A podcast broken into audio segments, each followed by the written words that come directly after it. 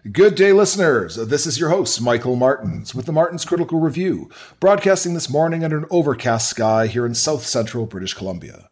In this program, we continue our series on the conservation of humanity, today focusing on the draconian, unlawful, and unethical mandatory COVID 19 mRNA vaccines affecting so many people.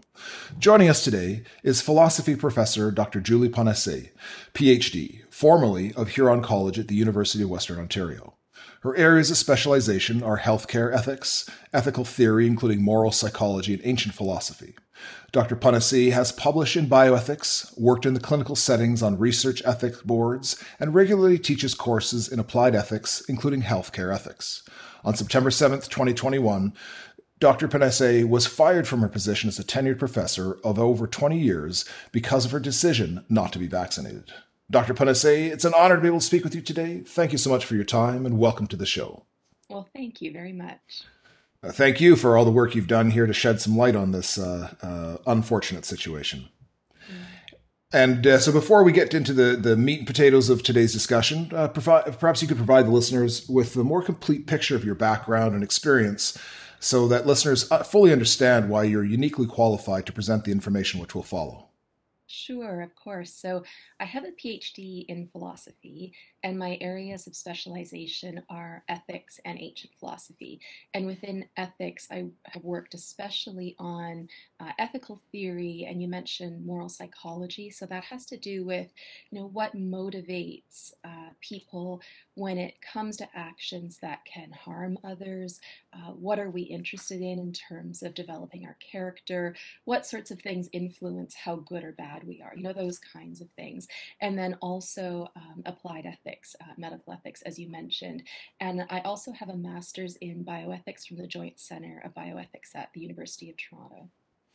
So I mean, the, the they really picked on the wrong person uh, on in this situation.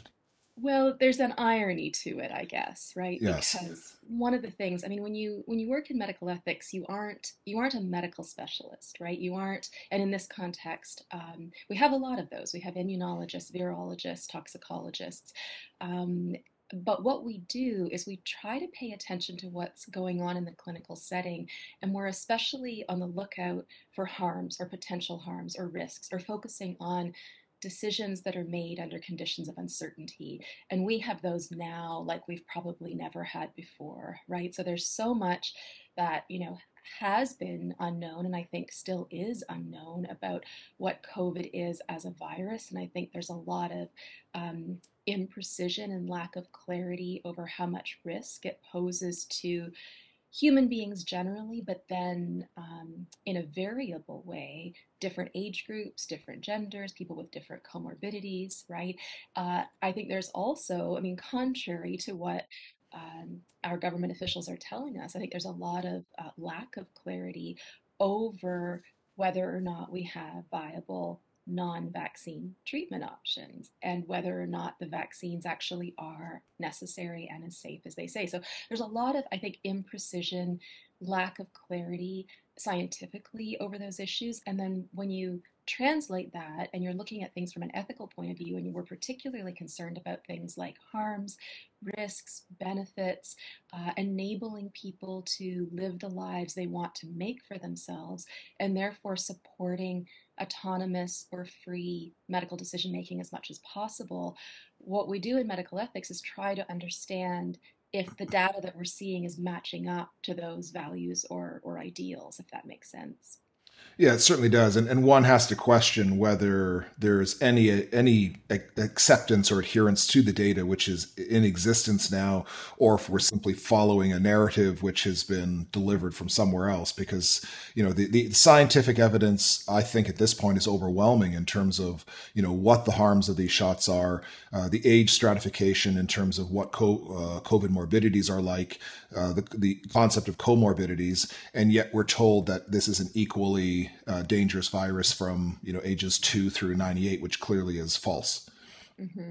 You know, there's a concept in research ethics called clinical equipoise. I don't know if that's a concept that will be familiar to your listeners, but it's basically the idea that when you are uh, conducting research, you need always to assume a position of being ready to, you know, reevaluate reevaluate the evidence, go back to the drawing board, be on the lookout for uh, outcomes that are are not expected and then ask questions about why are we seeing those outcomes? And you know there was just a very interesting and important article. It was published in september so last month of, of 2021 um, and it was the journal european journal of epidemiology i believe and the authors were comparing um, data showing vaccination rates compared with covid infection uh, disease and then mortality rates.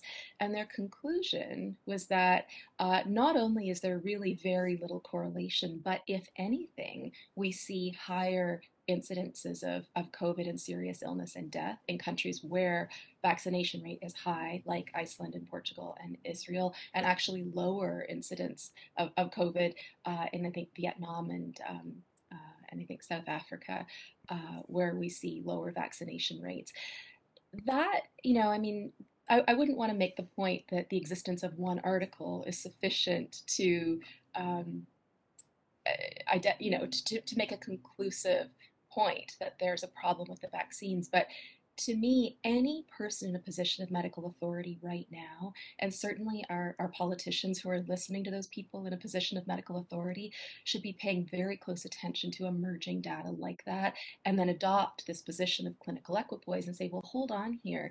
Maybe the initial confidence we had in these vaccines doesn't make sense. Maybe it wasn't supported let's also look at the fact now i know um, your listeners maybe aren't from ontario as much but in ontario we've seen five cases of unexplained deaths among university students uh, and, and adolescents. These are people who were uh, we've had three Queen's students, a Guelph, an Ottawa, and then a teenager who was a, a hockey player. Um, these are students who were previously healthy, as far as we know. Um, you know, there isn't very much information available about them other than what's published in the local newspaper in their obituaries. Um, but from what we can tell, they were previously healthy adolescents and young people who suffered a medical emergency, maybe a cardiac cardiac event. Um, one had a blood disorder, uh, and uh, very shortly after being vaccinated, in the majority of cases, from what we know. That again, you know, again, correlation doesn't uh, entail causality, but that's data that's very important to be looking at. And so when we have our, you know, provincial health officer Kieran Moore say uh, repeatedly that these vaccines are necessary and safe, uh, either he he isn't aware of these cases or he's disregarding them in a way that I would consider to be reckless and irresponsible. Well, I think the point that you made that the medical authorities are driving information to the politicians who are then making decisions. I think that's how it should be happening. However, I think what's happening is actually the reverse, where there's a political dictate which is being enforced upon the medical class. Uh, and I had uh, Dr. Paul Alexander on the show last week, and he had some pretty damning statements to make about the state of our medical professionals in this country, particularly within Health Canada. And uh, he used the very delicate term to describe them as idiots and morons, and uh, that he has gone to school with many of these people, realized that his Canadian education was extremely lacking, went off to pursue international education, uh, and came back and then realized just how little he actually knew.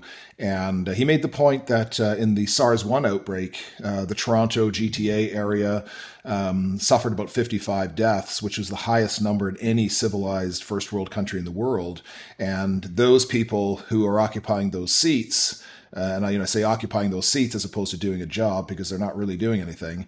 They are still the same people from the SARS one. They really haven't learned anything, and um, this is partially why we are having this very poor response that we have uh, presently. So you know nothing nothing makes sense with any of this, and so one has to wonder if there if this is truly being uh, addressed in a scientific manner or simply a political manner. Well, I think you raise a really interesting question about the existing flow of information that's relevant to public policy right now and that's making mandate decisions, for example, at the national, provincial, and municipal and institutional levels, right?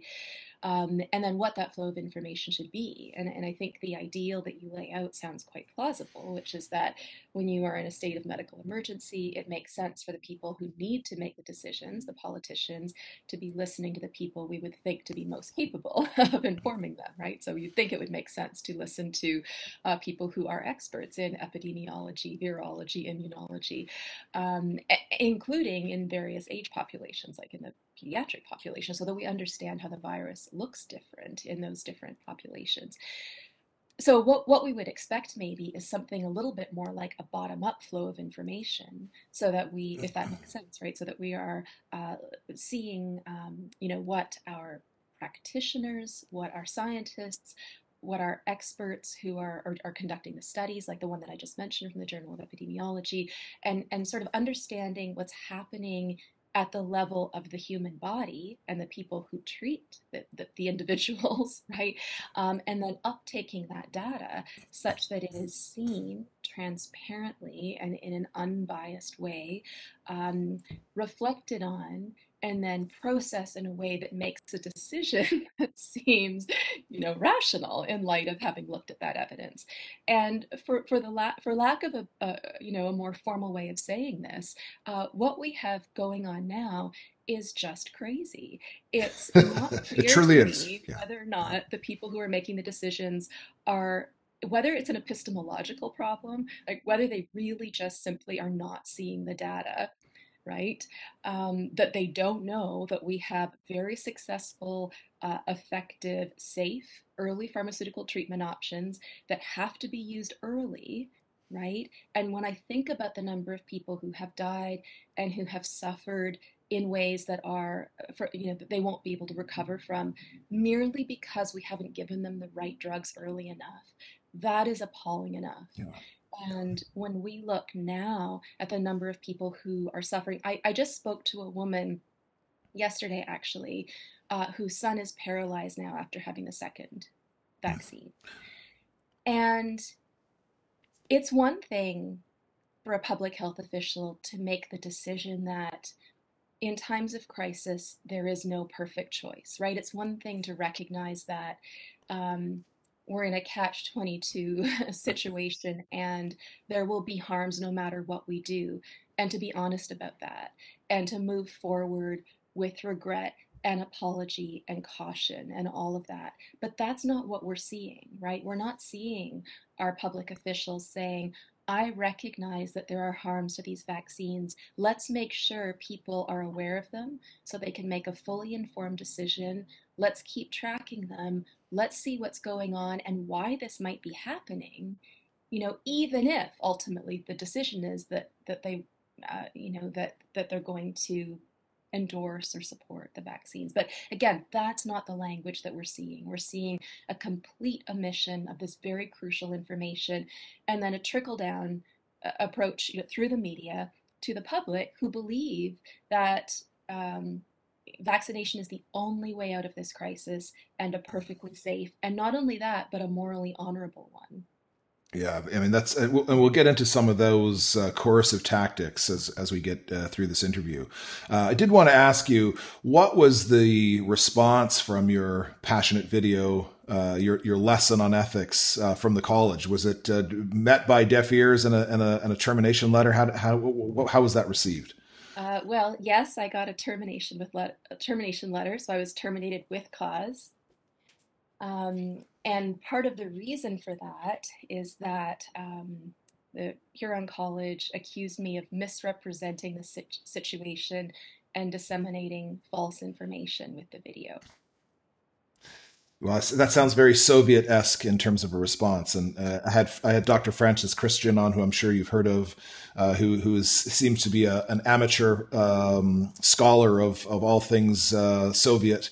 And you know th- this type of, and of course, he was accused of very similar uh, offenses of uh, misrepresentation and and you know essentially the the one lady who was part of the the directors there of his college or university you know was asking him if he needed some counseling because he was clearly mentally ill.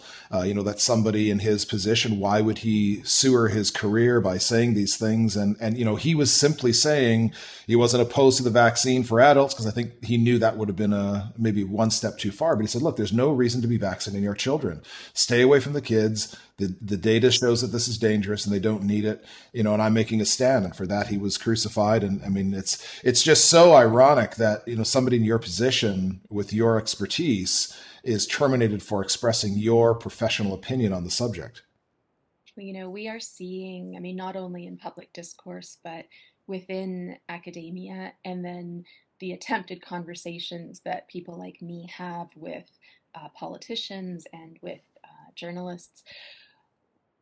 What's become very clear is that defenders of the narrative, their view is that there is no reasonable objection to the government response to the pandemic, right? And if there's no reasonable objection, then there are no reasonable counter narrative questions. So anyone who does not comply, and I think it's important to, to realize like compliance is a matter of turning over your will and your decision making power to another authority.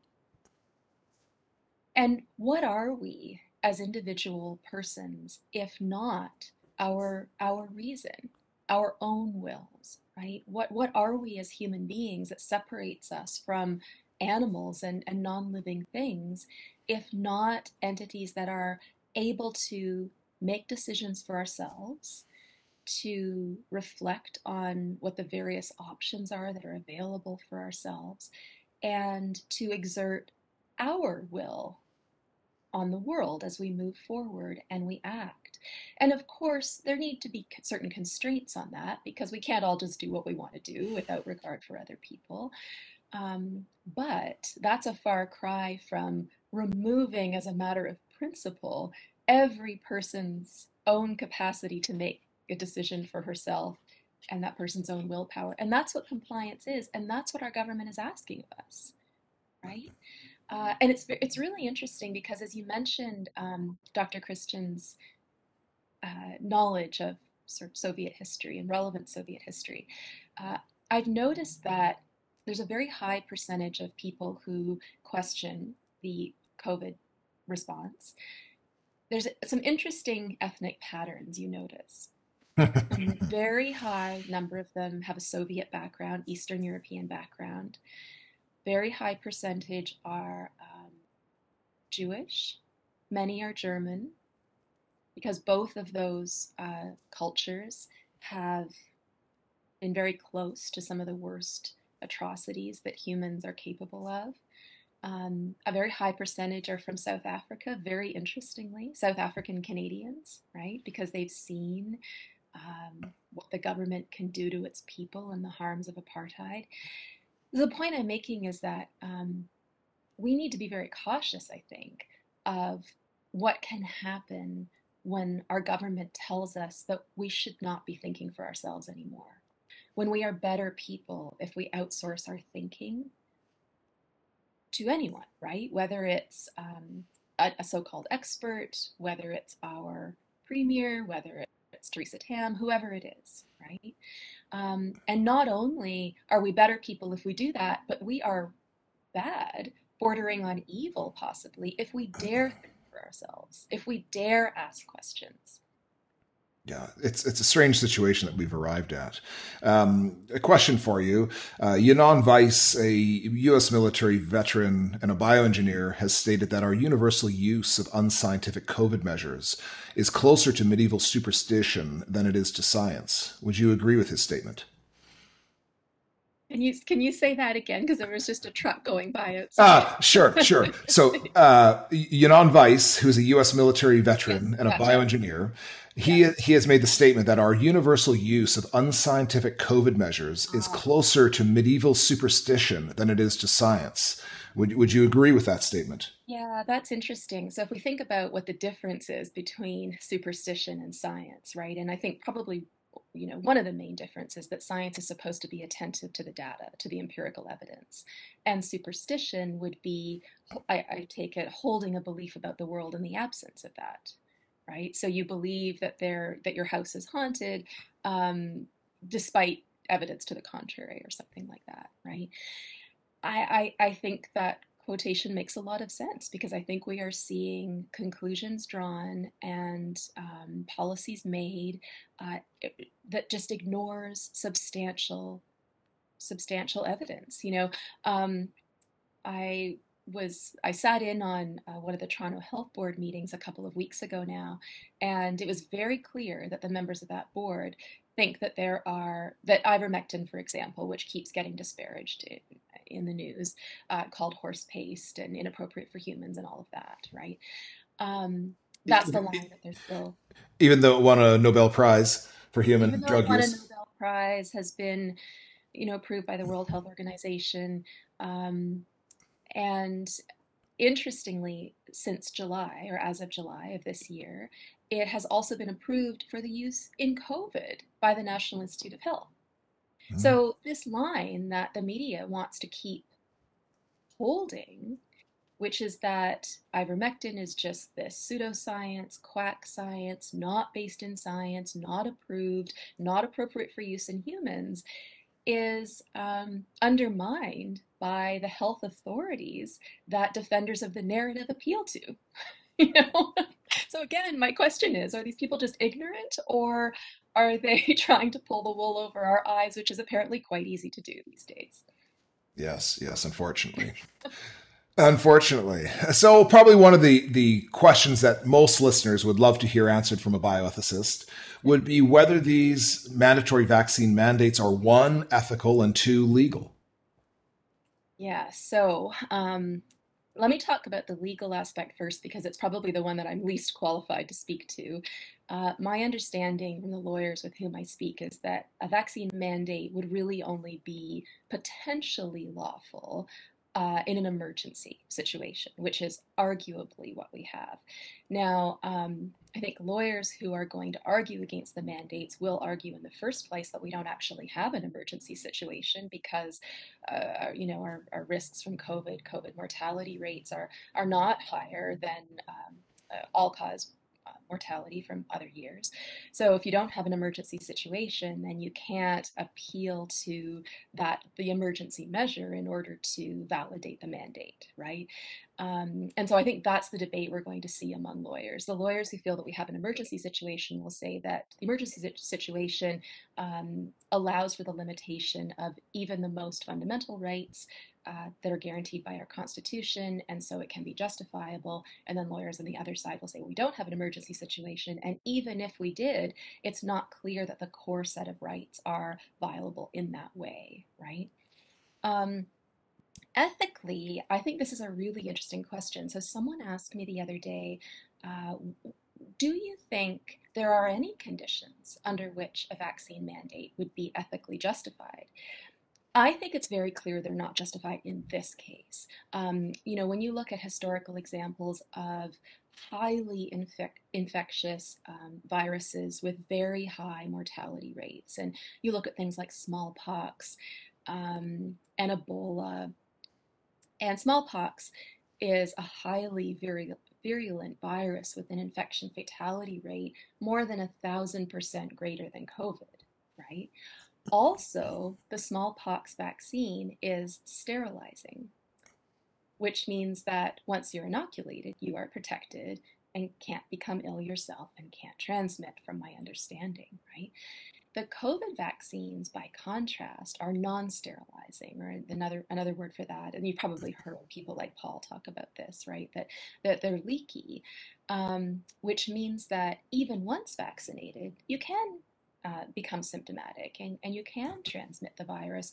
And there's an argument that actually you can do so to much a much greater degree. And then we're back to that Journal of Epidemiology article that we started with, right?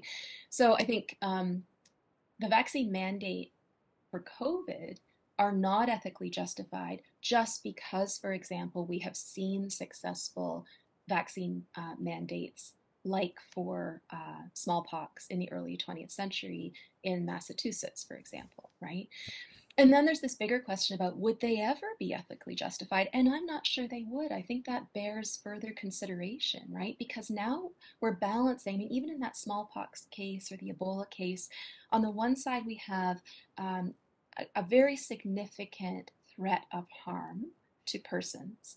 And on the other side, we have the value of autonomy and if you look at the core principles of bioethics, um, that uh, so Beauchamp and Childress, who are sort of the fathers of, of bioethics in uh, in America, articulated these four principles decades ago. So we have autonomy, non-maleficence, or not doing harm, and then we have beneficence, doing good, and then we have justice. And there are, there's been this long debate, you know, in bioethics about how you reconcile these when they come into conflict. And when we're talking about public health, the real challenge is to balance the principle of autonomy, so the right of an individual to make decisions for herself and live in the way that she wants to live, with harm to others on the other hand. Um, and I think those who are pushing for the vaccine mandates now think that that's an easy adjudication to make that clearly threat of harm to others is more important than, than autonomy. And to me, it just isn't clear that that's true. Uh, and I think that um, different people will feel differently about this. So some people will say, um, you know, actually, I would rather live under the threat of harm as long as I can live as a free, autonomous person. So I think we need to look very carefully at what we mean by harm, what disvalue it poses to our lives, and then compare that against the value that autonomy gives us. Um, and only if we think that harm is clearly more to be avoided than autonomy is to be protected are vaccine mandates obviously justified ethically. Yes, yes, and of course, I think there the important aspect uh, and a differentiating factor is you know who who your boss is. You know, is your boss freedom and the right of uh, the inalienable rights of humans, or is it Klaus Schwab and his uh, uh Agenda 2030? Which you know, again, there's when we look at the lockstep move of 193 nations across the world to do the exact same thing, you just can't help to wonder: is there a dictate that these uh, leaders are adhering to, and then when you go one level deeper and realize that uh, World Economic Forum Young Global Leader graduates are in nearly all of these countries in some position of power, you know, you, you, you have to begin to draw some connections there and, and ask some questions. I, yes, I think that's interesting and important. And if that's the case, you know, if we have, um, say, supranational uh, levels of organization, I'll say, that are influencing medical policy decisions at the national and provincial levels. Um, wouldn't it be a wonderful coincidence for these people or a great asset that emerging it's becoming clear you know through this pandemic that many people are to put it uh, to put it sort of crudely hardcore collectivists um, I didn't see this coming, to be honest. You know, when you um, when you work academically in the areas of ethics and political philosophy and, and medical ethics, uh, the language is predominantly the language of rights and freedoms. Um, most ethicists are not, I think it would be fair to say, utilitarians or um, who are consequentialists. And, and one of the core features of a utilitarian is that they're concerned for the aggregate or the collective, right? But I think what we're seeing, this, this main principle from the defenders of the, the, the mainstream narrative, is that we're all in it together. We're, and that's the default, right? Like you would need to show me why that's not true. I think that's their position. So we're all in this together and do your part. That is prime collectivist messaging because the implication is that if you don't do this specific thing, namely get vaccinated and wear your mask and social distance and all of these things, um, if you don't do this specific thing, then you aren't doing your part. You aren't helping the tribe or helping the team. And if you're not doing that, then you're not a good person. But that's a very specific moral view. That's that's the collectivist utilitarian view, right? Um, and that is not clear to it's not clear to me that that's the view uh, that is most good. It's not clear to me that collectivists are better people, more virtuous people. And that's not to say that there isn't room for altruism or concern for other people, regard for other people within other moral systems. But the problem with collectivism is that it completely reduces the individual to the needs of the group completely reduces them. And so I think that's why we're seeing in Canada right now uh, a complete absence of rights talk. Um, my body, my choice is is. I mean, I've brought it up in in interviews, and a few other people have as well. But all of that language that focuses on the individual is lost in a vacuum in mainstream media right now. Yes. So let, us unpack some of these fundamental medical ethics that have evolved in our society over, let's say, the last hundred years. and, some of these would be informed consent, do no harm, uh, you know, can we or should we? And you mentioned my body, my choice. Uh, just just give us your thoughts on on how we've you know we've arrived at we've created all these uh, tenants and now we've completely moved away from them. Um, your thoughts on that? You, you want you want to know how that's happened or why that happened? or, you, or what? Yeah, what are your thoughts on that? I mean, and clear, you know, in this situation, we have you know the, the this very important medical tenet of informed consent clearly is not being met, and uh, you know how did how did we work so hard to create this, and now we've completely backed away from it? Michael, I have absolutely no idea. that's that's a fair that's a fair comment. I'll tell you why. I, I think it's because the question you're asking is not primarily an ethical one, but a psychological and sociological and, and you know maybe historical one. Um, you know, one thing I've wondered about a lot. So first of all, I should say I think you're right that in medical ethics we spent a long time building up these uh, autonomy protecting principles right? So we've talked about autonomy, uh, informed consent, and just to fill that out a little bit more, true informed consent is is voluntary informed consent. So there's two components there. You have to be fully informed, and when it comes to something like uh, vaccination, you have to be fully informed of, um, you know, what the product is, how long it's been in development, what we know about it, what the possible risks are, however small they might be. I mean, the Canadian Medical Protective Association makes this very clear that it's an obligation on the part of healthcare professionals to uh, disclose risks, however small they might be, and that's I think almost a verbatim quotation from their um, from their document. So there's that informational component, and then informed or and then consent must also be voluntary. So when we see now things like you know, children being 12 uh, year olds being lured to Nathan Phillips Square with the promise of ice cream, uh, or people being threatened with the loss of their employment unless they submit to the vaccine mandate.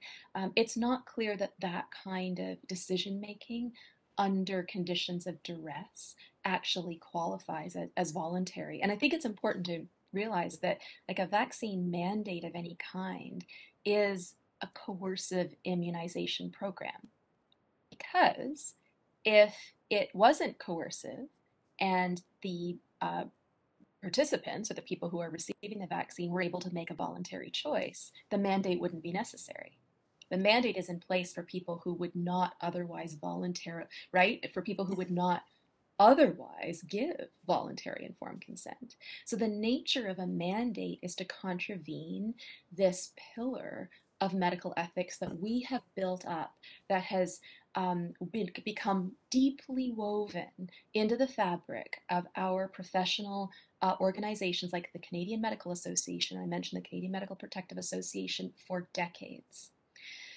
Um, so, having said all of that, I have no idea why we've abandoned it. I, I, I mean, my, um, my, my suspicion is we've, you know, politically we've abandoned it because it doesn't serve the current political ends. Yes, yes. And then, of course, we have the other ethical dilemma, uh, which is now surfacing surrounding the promise of health authorities that once you submit to this vaccination, that you're safe from COVID and that things will return to normal and, and everything will be good. But of course, both these statements are lies and create false hope. Uh, is this an irresponsible message to promote? Well, I think an interesting question here that would be worth posing to our public health officials is do you take the term fully vaccinated to be equivalent to the term doubly vaccinated? Mm-hmm. Yeah, sure. And where does it end? Yeah. Where does it end? And we were told initially, right, that what it is to be full, and this is how it is currently. So if you want access to a restaurant in Ontario, for, for, for example, you have to show your vaccination card, which is supposed to indicate that you are fully vaccinated, but what it shows is that you've received two, um, two doses of the vaccine, right? Um, but of course, the boosters are on the horizon. Some people have received a third booster already. And I think it's incumbent upon our national, provincial um, medical officers of health to be very clear about whether or not double vaccination is sufficient for all time and eternity to be fully vaccinated. Uh, I don't think we've received that promise from them. And goodness, even if we had, why would it matter anyway? yeah, I, I, don't believe anything they have to say anymore.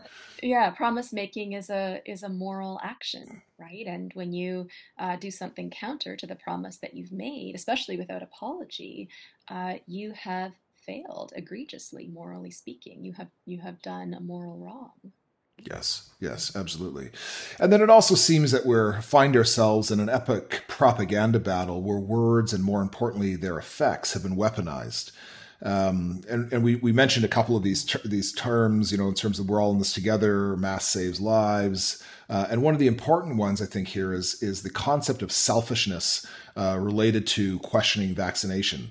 And people who are who, you know like yourself or or or I we're now considered to be selfish because we're not getting vaccinated and, and how dare we? And, and so just uh, unpack that if you would Yes. I, so, first of all, I think you're right.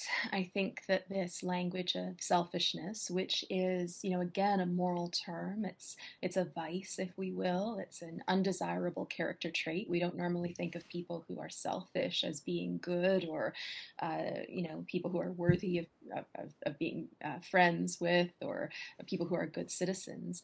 Um, and now, I mean, the people I know who are questioning the narrative are some of the most well read, well researched, diligent, passionate, uh, deeply critical people uh, who care immensely about their families, their friends, and even Canadians they don't know anything about.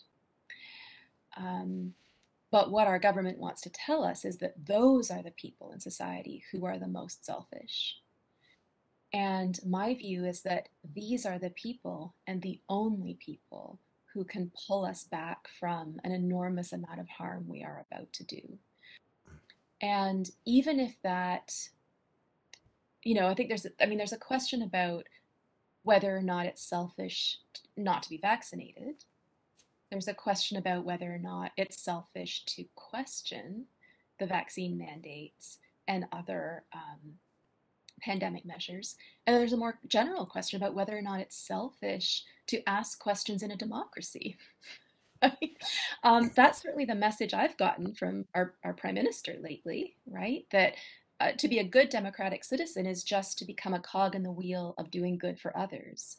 Uh, but it's not your place to ask questions. That, that sounds a bit more like uh, the CCP than uh, Canada in 2019. Well, it certainly does, doesn't it? And um, I think if we're going to go down that road and we're going to say that our country is a, is a democratic nation in which citizens are not allowed to question their government or to question one another, then we need to radically redefine what we take a democracy to be. Yes. And and your statement there sounds, right, we were talking about coercion earlier and compliance. Yes if that's a matter of turning your thinking over to someone else, well, we've seen, uh, you know, political regimes in the past that do that, and we have not ever called them democracies. yeah, no, absolutely. And and your statement was very eloquent in terms of you know who these people are within our society who will be leading us out of this darkness. And certainly these individuals that you speak of, and you are one of them, um, have not benefited from their counter narrative positions. I mean, in your, in your case, you've been terminated. Uh, the same with Dr. Alexander. I mean, many of these people have been sanctioned uh, and vilified uh, either by the media or by the, the, by the media or these uh, Canadians that have. I think now at this point are simply operating in an abject fear basis, and they've they've lost their critical thinking abilities. And whatever you know nonsense is dished up on the evening news, they they're believing it like it was uh, you know the truth, unquestioning. It certainly seems to me, anyway, that there you know it's worth listening to people who are worried about other people's health when those people are purely volunteers. Um, you know, I so I've mentioned the Canadian COVID Care Alliance. It's a purely volunteer organization, and most people in it work harder at it than they ever have at a full time job because they believe in the cause. Um, so we're not making any money from this.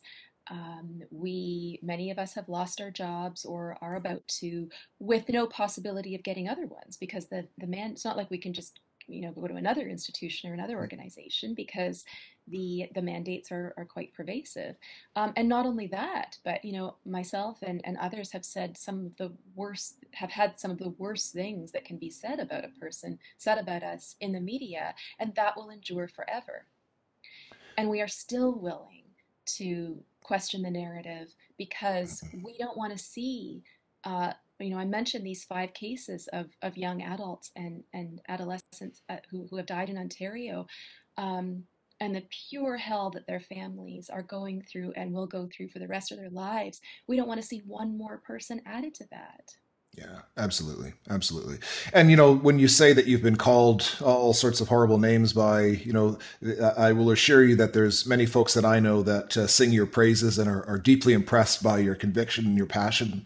So uh, keep doing what you're doing. And, and, uh, you know, I think the, it is this message of hope and and reason that is going to drive uh, or bring us out of this dark period of period of time. And you know these these folks that we're all now associated with as the freedom fighters and truth seekers.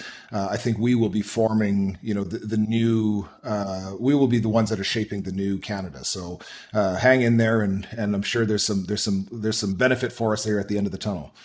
Some sense, I, I sort of hope people I mean, part of what I'd like my message to be to others is not to listen to me or to listen to you, but to to um, reclaim their own, reclaim, please, if you're listening, reclaim your your your own confidence in your thinking abilities, in your intuition, in your ability to do research for yourself, and to make your own judgments about who you think is worth listening to. So don't you know don't feel that um, our, our public health experts should be substituted by us necessarily, but that um, it, it's up to individuals to make the best decisions for themselves, I think. And we've, we've so lost that uh, idea in our country now. Yes, yes. And that that would be gone. You know, someone born in the 70s, I never thought this is a thing we would have to worry about yeah, yeah, and, and, and you know, to to be fair, I think we were all lulled into a little bit of complacency because life was good, and you know, we were doing well, careers were prospering, and and our individuality was prospering, and so maybe we weren't focusing on the underlying specter of of what's happened uh, in terms of this global subversion by some of these uh, uh, despots, and and here we are. So, you know, now we we have to kind of rewind the clock ten or fifteen years and and try to uh, undo the damage they've done. So I have to ask, you know, the, the we're witnessing uh, medical colleges and associations across the country that are absurd, absurdly and unquestioningly adhering to the unscientific and baseless official narrative. Does this, I mean, number one, I guess ethically, this is a problem. And at some point, legally, it's going to become a problem. Um, and these agencies and their individual members have essentially irreparably damaged their reputations. How are they going to, moving forward, uh, win the confidence of the public again? Well, that, that's an interesting question. I mean, it, it, it assumes that they will suffer, their reputation will suffer. I don't know if it has yet, you know, maybe in different degrees, in different places with different percentages of people. But um, my concern actually is that the reputation won't suffer, that they will mm. succeed in standing by not only you know these vaccine mandates in this particular covid situation but that we will move into a new era where you know these professional bodies uh, the cma the ama uh, do feel as though they can act in this draconian way that affects not only their uh, you know the patients but uh, the healthcare practitioners. Um, and so when you speak about reputation i mean that um, for the uh, associations to have a bad reputation, that assumes that people are aware that there's an inconsistency between fact and, and the, the protocols that they're ad- ad- advising and um, the mandates that they are decreeing. Uh, and, and what we need, I think, is a transparency, greater transparency of information, and the media is crucial uh, to getting that to happen, and, and, they've not done it so far. Um, and whether we need al- alternative media to do that and, and to be able to do it more successfully, maybe. But I think the greatest blessing we could have right now is if our professional associations do um, suffer a bad reputation. Um, you know, moral, moral error is not impossible to recover from. You can, or many moral errors are not impossible to recover from. Uh, but I think it does require a stance of humility an apology and a genuine attempt to make reparation and a general commitment not to uh, be blind in those ways in the future, not to falter in those ways in the future. Um, I was watching an interview with Dr. Ryan Cole, who's a pathologist from the States, not too long ago, and he was talking about the Nuremberg Code, which nobody likes to talk about now, but uh, he very eloquently described it as a promise to humanity that we would never treat humans as um, experimental objects again without their consent. That as a group, hu- the human race, the global human race, decided collectively that we would promise that we won't do this again. We have done it again. We've broken our promise. And the only way to move beyond that is to uh, acknowledge it, apologize for it, make attempts you know, create laws, hopefully, or policies within our, our professional organizations or what have you in order to try to ensure that we can't um, uh, make that mistake again. Well, I think there, you know, the example you provide with the five young people that have been paralyzed, we have a similar situation here with the with the young lady, uh, and of course, you know, there's been many, many um, incidences of vaccine injury, some immediate, some lo- uh, longer lasting, uh, all of which the doctors deny.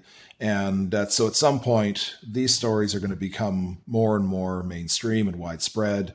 And when the doctors continue to deny the, the, the, the, the link, the causality of those vaccinations, and as we're now entering into the, the, winter season for North America, and we're getting lower vitamin D levels, and the typical respiratory and flu season starts.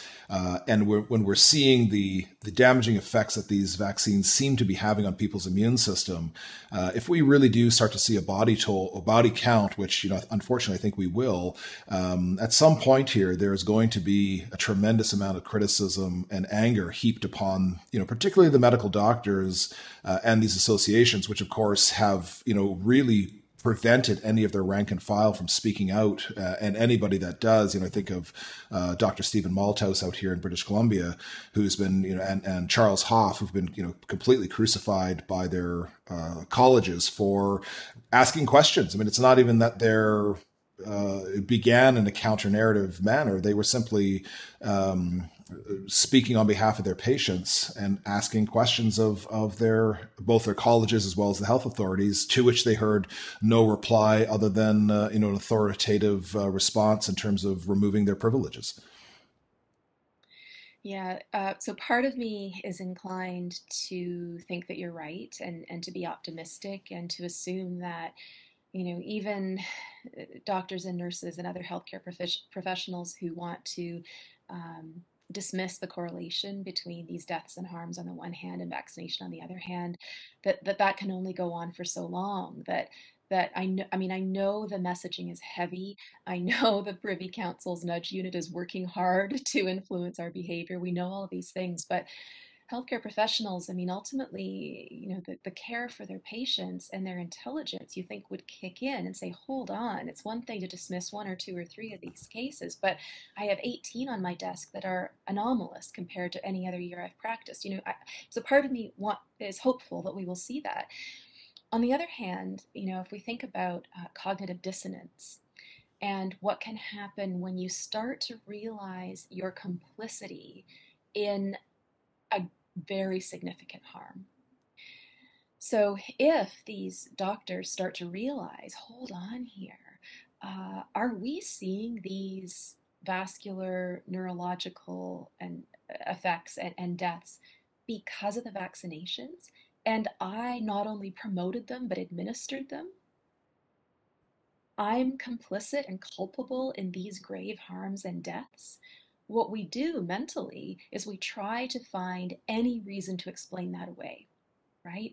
So one option is well i i wasn't really involved or it wasn't ultimately my decision to displace responsibility or blame. Another option is to dismiss away the correlate correlation and say well no we still can't establish causation. It must be something else right? And i think we are actually seeing that to a certain extent. So i think blaming the unvaccinated uh, is an attempt subconsciously, well, it's probably an attempt in more obvious ways than that, but at, least subconsciously to ensure that uh, we're, we're maintaining this line that we've believed in for so many months. But as more and more people get vaccinated and the percentage of the unvaccinated becomes smaller and smaller and smaller every day, what sense does that make? To think that this very tiny group relative to the majority is actually responsible for increased rates of COVID. Yeah. Yeah, I mean, we'd have to talk to the immunologist to, to make sure we've got that right. But I think that is a question that you would think even, you know, that the lay people, non-medical people should be asking. Yeah, and certainly, like here in British Columbia, the report the reported vaccination rate is about eighty six percent, which which I think is a is a high. I don't think that's a real, a real number. And if we are at that number, why why why impose a vaccine mandate on the small percentage of people, which really just affects a small percentage of people? So I think part of this is again, you know, the the real rate is probably more 55, 60 percent at the most, and that's why they're trying to implement these and you know, again, the the the same argument. It's like, well, if you're vaccinated and I'm not vaccinated, what are you worried about? If you have if you have this protection that you think you have, what risk do I pose to you? So why can't I get on a plane or go to a restaurant? I mean, it's it's it's we're now entering the an ideological battle as opposed to something based in medical reality. So it seems we have three different explanatory options here. We have the one you propose, which is that the actual rates of vac- vaccination are much lower uh, than than than the reported rates. Uh, secondly, like let's assume that the rate, actual rate is 86%. Pushing beyond that to 100% would seem to me to indicate that our public health officials either recognize that the vaccines are non-sterilizing, right, and therefore not as effective as they claim, or the vaccine mandates and the heavy push for vaccination is not about immunology at all. And it's about getting people vaccinated for non health reasons. And both of those are very scary. Yes, yes, and of course, you know, I think it. Uh, anyone that understands uh, the technocratic uh, movement and the technocratic uh, governance of, of communist China, when we look at a digital ID, this is the next step towards a social credit system and compliance. You know, it was one thing you know people putting on a mask. I mean i i refuse to do so. Um, but that simple action of putting something onto your face which isn't comfortable and serves no purpose other than to demonstrate to the world that you're compliant now the next step is to take an injection in your arm which you know or or potentially has some harm. Uh, you've now absolved your bodily autonomy and so the next thing you're going to submit to whatever they say you're going to do. I mean, this is a, this is a conditioning process of two you know two degrees of variance uh, to to cook the frog. We yes, we, we've never had this kind of digitization of Canadians, anyways, uh, and I think arguably globally, but Canadians' medical records. And that is a separate but related issue with its own set of ethical concerns moving into the 21st, 22nd century. Um, and, you know, I, I would be quite curious actually to ask people who, and I suspect people fall into different groups, but to ask people who have been vaccinated and who support vaccination or even mandatory vaccination, whether or not they support the idea of um, their access to public spaces or their participation in society moving forward for the rest of their lives being controlled um, in a digital way. And um, basically, what we're saying then is your ability to participate in society depends on you making the acceptable medical choice. And we have never uh, connected medical decision making with political participation in that way before. And yeah. so there are a lot of, I mean, there's so many questions there that'd be another hour to, to, discuss, but those are questions we need to be asking, I think, and looking at. Yeah, and and that's you know that's a frightening future if that's where we're headed. Especially as we're looking to vaccinate five to eleven year olds, and I wouldn't be surprised if infants before the end of the calendar or before the end of the 12, next twelve month period, yeah. uh, which means that our our youngest children will never live a non-digitized life. Right, right, and which which is a, which is a, right? Yeah, which, which is a great segue here. My, my next question was uh, focused on our youth, and it sure seems that we've we've seen an organized campaign by our health authorities to leverage the vulnerabilities and insecurities of our youth of all ages uh, towards this compliance and obedience. Uh, have you recognized this trend as well? One of the most chilling things I've heard in the last two or three months was from a university student who said basically no one under 40 thinks that anything good can ever happen again. Wow. Wow. Yeah. And this person also described uh, the feeling, her daily feeling, as being sort of a darkness closing in on her. You know, university students that, that I've talked with, there, there are different opinions among them. You know, many of them are the kinds of collectivists that I've spoken about before and think their, you know, their belief in getting vaccinated is for the sake of others. Um, most, I, I would not say that most with whom I have spoken believe that they are at significant risk from COVID, right? But they're doing it either to protect others because that's the messaging. The most common thing I've heard is, I just want to get by. Right? I, I, just I just want this to go away. I just want to get by. I'll do what i'm told. Fly under the radar. I don't want attention drawn to myself. That's the most common and and that is um, such a sad and i don't mean to disparage them in saying this but um, the fact that we've gotten to that point is such an incredibly sad state for our youth. As adults we should be protecting our children from having to make those kinds of choices those that kind of pressure.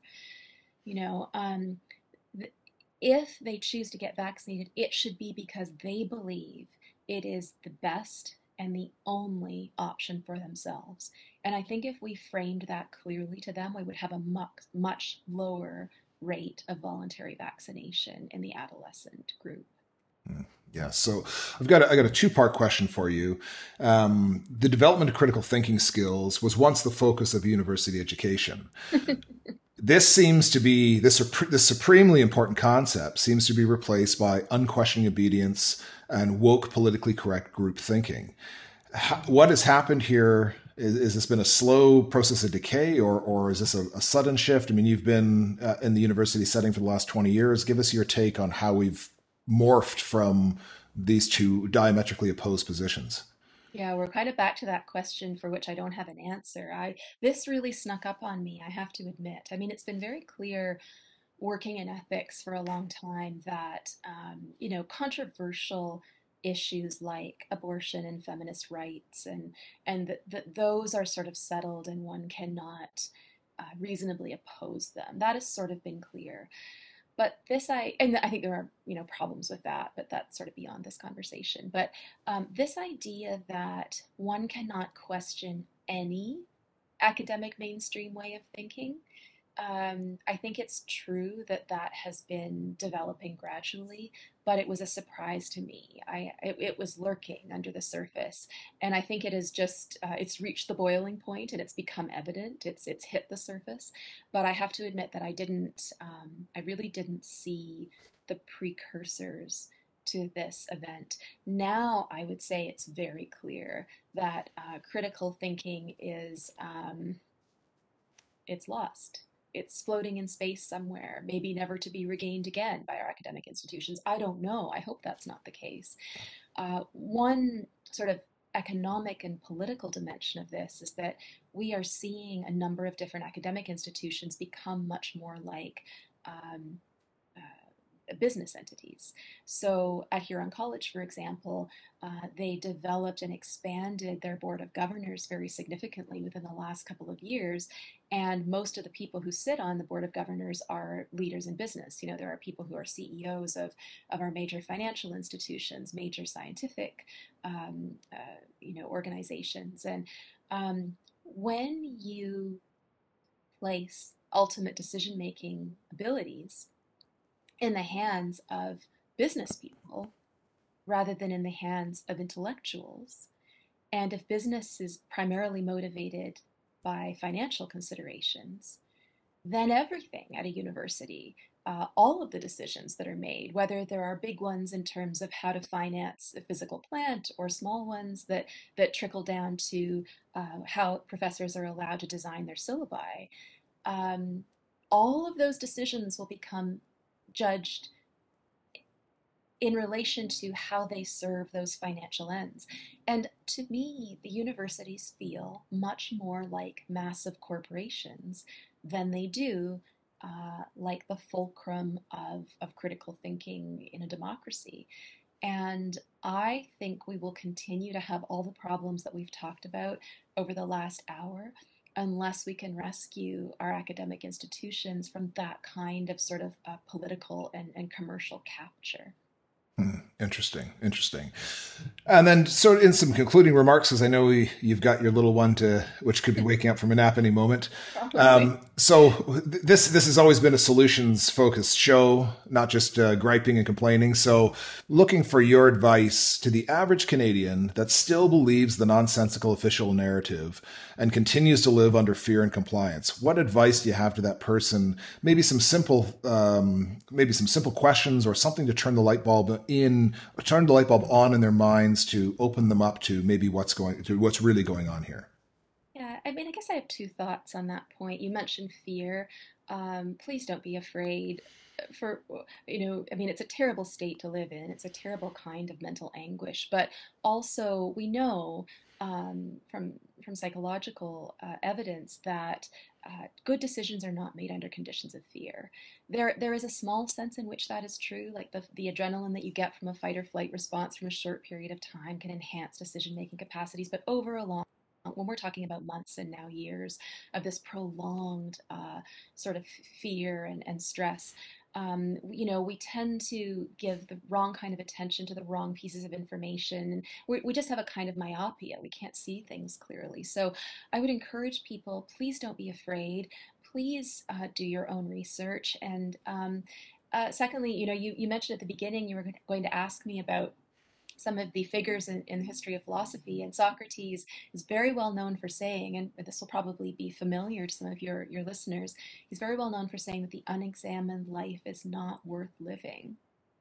And we've been talking about what it means to be a good citizen, a good um, you know person in a democracy, and how our government now is telling us that we shouldn't ask questions, which means that we shouldn't examine our lives. We shouldn't examine the society in which we live and work and try to flourish, that we shouldn't examine the actions and the decisions of other people. And if Socrates is right, uh, what Justin Trudeau is telling us to do is a life that's not worth living. And so I guess I would ask people, what kind of life do you want? Do you do you want a life in which your government officials are um, conditionally happy with you? And I say conditionally because even though the vaccinated are being patted on the back right now and giving being given freedoms and, and, and access to things that the unvaccinated are not, that can be a moving goalpost, right? Who's to say that the post won't move to a place where you aren't willing to consent or where you can't consent because of some some feature about yourself, right? Um, ultimately, you know, I, I would just ask yourself, what makes for a good life? How do you want to leave this life? What do you want to look back on 10 years from now? Who do you want to be? What kinds of decisions do you want to make? What will you feel okay with at the end of the day? And is it what you're doing now? Or do you want to kind of go dra- back to the drawing board and think a little harder about what we're doing and what we're seeing and what we're reading and ask, does it really make sense? Uh, that's that's really well said, and that that's a, a, question that I think you know the average Canadian really needs to begin to ask themselves, uh, particularly you know which conditions are you ex- willing to accept and you know those conditions may be well outside of what you think may be coming down the pipeline. So if you said yes to this what are you going to be asked to say yes to or or be forced to say yes to for your children uh, moving forward? And of course you know having to vaccinate your 12 year old child so that uh, he or she can play sports or go to the movie theater with their friends uh, for a disease which they have no or very, very, very low likelihood of, of suffering any long term consequences or spreading that disease to anyone else around them is madness. That doesn't make any sense. You know, I think there's probably a sense in which we are in a bit of a honeymoon period now. Uh, the vast majority of people have been doubly vaccinated. Most of them feel great. They are get, getting to do all the things they haven't gotten to do over the last couple of years. Uh, I'm starting to see all kinds of commercials for Christmas, and the messaging is we can finally gather with people again. I think people are, are in a period of feeling quite optimistic, and uh, especially people who are extroverts or who haven't been able to see family members for a long time, they're just feeling so excited and happy and grateful that they get to do this. Um, and my goodness, let's let's hope that their confidence is genuine and not misplaced. But I think the data suggests that it is misplaced, unfortunately, and we will have to see what happens going forward um, when that when that honeymoon is over. I was just going to ask your uh, predictions for the fall, and, and, you gave it to us. So that's uh, you know I, I, unfortunately share that, and and I think that uh, humanity is in for some more darkness before we see some light here, and and uh, you know this is going to be a, a difficult lesson learned, but uh, as with everything in life, uh, you know what what you th- those lessons which come the hardest are the are the most difficult, are often the most important and meaningful as we progress as a species here. I don't think we can't expect humans, ourselves included, not to make mistakes, but I think we can expect of people that we do our best not to make the same ones over again and to, to, to be self reflective enough that we're, we're trying always to identify whether we're making mistakes or not and then move forward trying to do our best. Yes, absolutely. I think that's all for today, uh, Dr. Ponesse. I, I uh, value your time today, appreciate everything that you're doing. And uh, if listeners would like to learn more about you and your work, it, it, I know that it looks like a lot of your stuff on the web has been pulled down. Uh, is there anything up still where, where I could direct uh, listeners? Yeah, the um, so probably the easiest thing to do is to go to the Canadian COVID Care Alliance. There's a our website's pretty easy to find. Um, we have a lot of information there about about the vaccines, about the virus, about alternative treatments. We have legal resources. We have uh, ethical uh, commentaries on things like informed consent. There's a really interesting article on on ADE and informed consent, which is one of the side effects of the vaccine. So people can can definitely uh, find a lot of information there. Okay, and and is that ccca.org? It's uh, Canadian COVID Care Alliance.org. All spelled out. Okay, okay, excellent. All right, fantastic. Thank you so much for your time today, and uh, let's look to uh, link up again in the future here as we've got some more uh, information to share with the listeners. Sounds good. Thanks, Michael. Fantastic. You have yourself a great day.